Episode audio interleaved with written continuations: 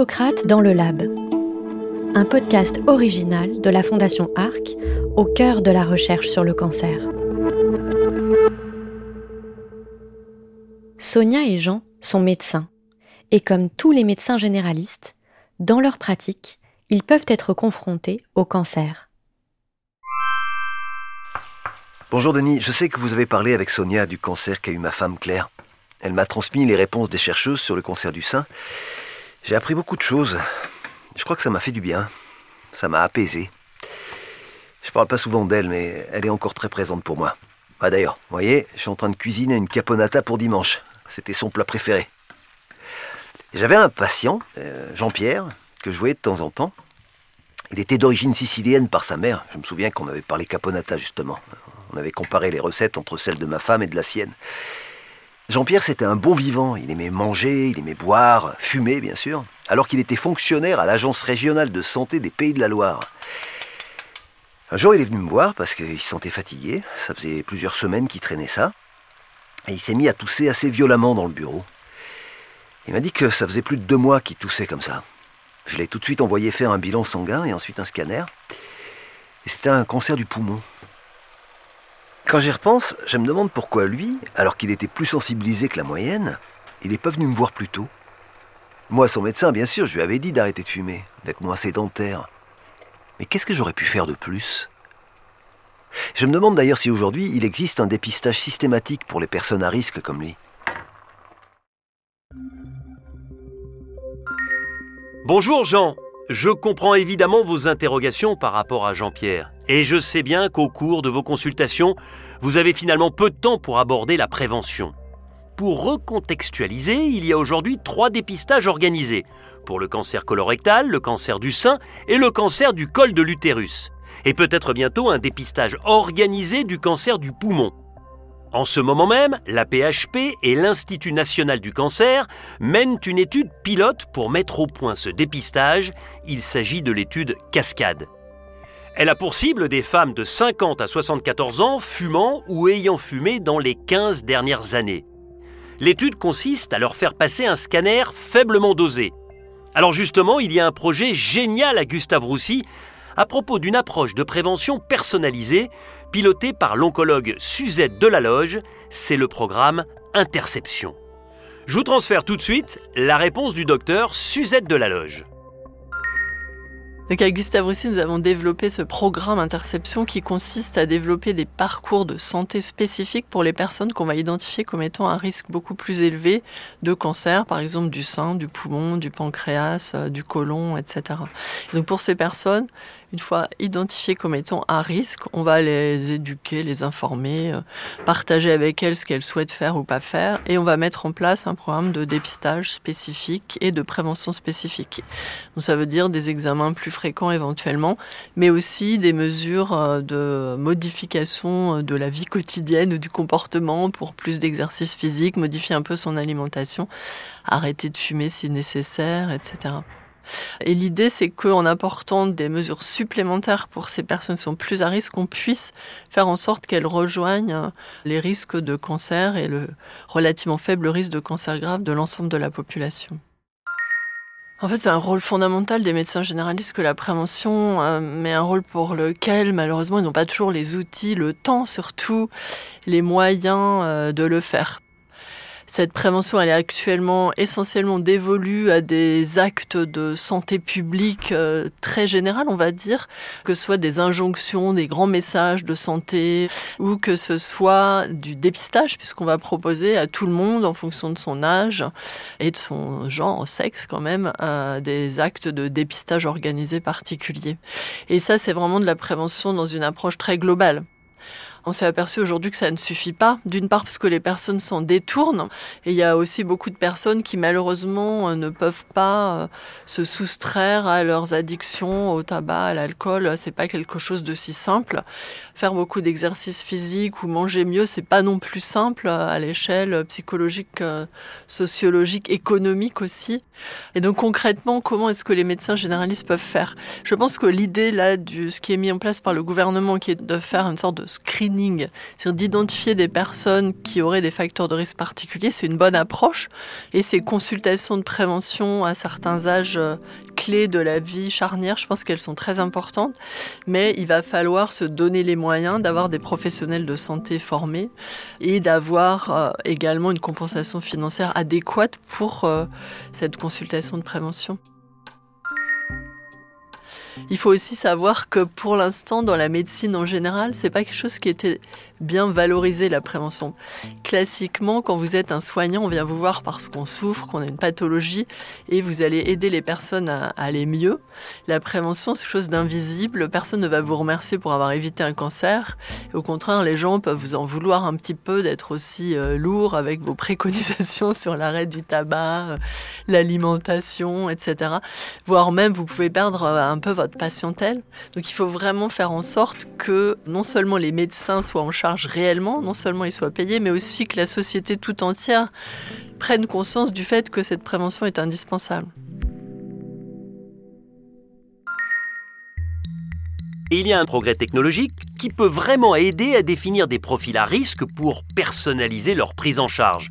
C'est l'intelligence artificielle et notamment le deep learning, qu'on utilise principalement dans le milieu médical.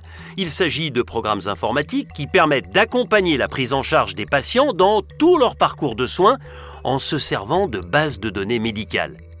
Alors concrètement, on a demandé au docteur Suzette Delaloge comment l'I A pourrait améliorer la détection et le parcours de chaque malade. Une notion actuelle qui se développe beaucoup, c'est une notion d'exposome. Donc en fait, ce qui fait qu'à un moment donné, on est à risque de, d'une maladie et d'un cancer en particulier, c'est deux choses. Euh, trois, dirait mon généticien. Donc la première, c'est la génétique, ce que vous ne pouvez pas changer, c'est-à-dire vos gènes sont faits d'une certaine façon, ils vous prédisposent ou ils vous donnent une susceptibilité à la maladie ou non. Et la deuxième, c'est les expositions que vous aurez rencontrées dans votre vie. C'est quoi les expositions ? Il y en a qui sont internes et il y en a qui sont externes. Exposition hormonale, combien vous avez fait de grossesse, et cetera. Le troisième, c'est le hasard. Et donc, à partir de, de ça, à un temps donné, on a une sorte d'exposome. C'est-à-dire nos cellules normales sont plus ou moins transformées et vont plus ou moins faire le lit d'un cancer.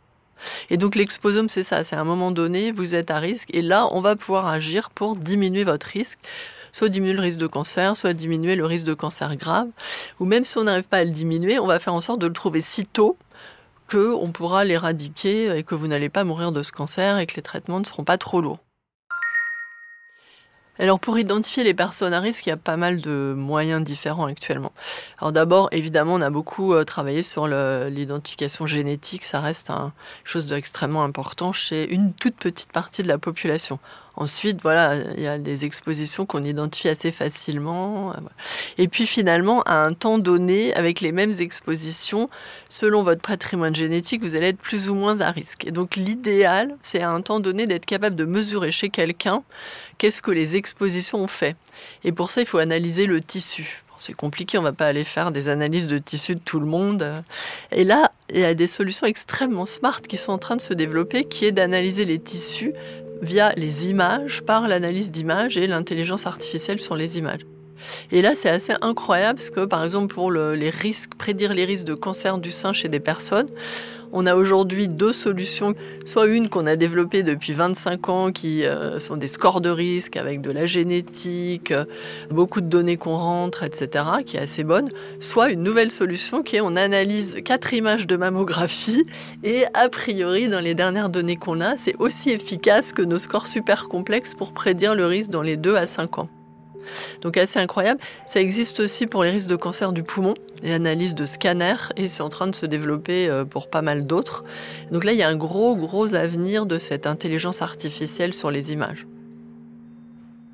Un autre gros avenir, bien sûr, c'est l'analyse de biomarqueurs circulants, puisqu'encore une fois, on ne va pas aller dans les tissus, mais on peut avoir le reflet circulant dans le sang, dans les urines, dans la salive, dans les larmes, où vous voulez. On peut avoir un reflet de l'état d'anomalie d'un certain nombre de tissus, c'est assez intéressant. Avec Gustave Roussy, on a pas mal de développements, d'approches biologiques, de biomarqueurs qui ne sont pas seulement sur les anomalies des gènes, pas seulement sur les mutations, mais sur tout le micro-environnement.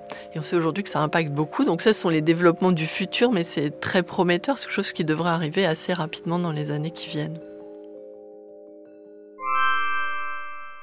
Merci Denis, hein. C'est très intéressant ce qu'explique le docteur Delaloge. C'est vraiment impressionnant l'intelligence artificielle. Synapse, doucement. Ah, ça y est, il s'est échappé. Allez, viens là.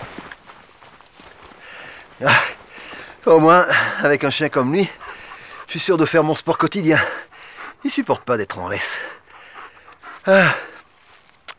Jean-Pierre, mon patient, finalement on lui a retiré le poumon droit. Et je me souviens qu'il était essoufflé rien qu'en montant les cinq marches devant mon cabinet. Et puis, il avait l'impression de plus avoir d'équilibre. Et il s'affaissait du côté droit. Et le seul moment où il était à l'aise, c'était dans l'eau. Alors il s'est mis à la natation. Et je me dis toujours que c'est en partie grâce à ça qu'il a parachuté. Qu'est-ce qu'on en sait aujourd'hui sur, sur le rôle de, du sport dans, pour limiter les récidives ? Et puis pour son histoire d'équilibre, là, je me suis toujours demandé si c'était pas aussi un effet secondaire de la chimiothérapie qu'il a reçu après. Mais je savais pas vraiment où trouver l'information. Vous avez raison, les spécialistes considèrent que le sport, en tout cas une activité physique adaptée, est une vraie alliée thérapeutique. De manière générale, le but est bien sûr de limiter l'impact du cancer sur la vie du patient pendant et après le traitement. D'ailleurs, le docteur Inès Vaz-Luis, que vous connaissez déjà, va vous donner maintenant des clés pour améliorer la vie du patient atteint d'un cancer. Actuellement, on sait que traiter un patient avec cancer, c'est traiter le cancer, mais c'est traiter l'ensemble des dimensions du patient. C'est accompagner les symptômes physiques, les symptômes psychologiques, les symptômes sociaux. Idéalement, on doit avoir des équipes qui travaillent ensemble, pas en parallèle, vraiment ensemble, et que dès le moment du diagnostic, on identifie les personnes qui sont à risque d'avoir des effets secondaires pendant le traitement, mais aussi à long terme, et qu'on les accompagne, qu'on les référencie à des soins de support et qu'on essaye même d'aller vers une démarche de prévention des difficultés. Les médecins généralistes ont un rôle absolument essentiel dans l'accompagnement des patients. Ils sont la ligne continue de la vie du patient avant, pendant et après le traitement. C'est nécessaire quand on pense en accompagnement, qu'on pense en coordination entre les hôpitaux oncologiques et les médecins généralistes. Pour ce qui est du sport, on a beaucoup d'études condensées et méta-analyses qui nous montrent que sport et activité physique en général a un effet bénéfique dans la survie. On a moins de données sur la rechute en soi. On commence à avoir des données, par exemple dans la cohorte Canto sur le cancer du sein, on commence à avoir des données qu'effectivement la, la activité physique au diagnostic, elle est associée avec un impact positif dans la diminution du risque de rechute, surtout pour quelques sous-types de cancer. Et autre chose intéressante est qu'il y a aussi une relation avec la quantité de sport. C'est nécessaire de faire le, la quantité de sport recommandée, sur les cent cinquante minutes d'activité modérée par semaine. Après, euh, faire beaucoup, beaucoup, beaucoup, beaucoup, beaucoup de sport additionnel, ce n'est pas nécessairement associé à une augmentation de bénéfices. On n'a pas besoin de faire quatorze heures par semaine de sport. Coucou Sonia. Alors, ça s'est passé comment ton escapade à Pornic ? Tu sais, moi aussi, j'ai posé quelques questions à Denis. Au sujet de Jean-Pierre, mon patient, tu te souviens ? Je te transfère les réponses des chercheuses. Ça peut peut-être t'intéresser. Allez, bonne journée.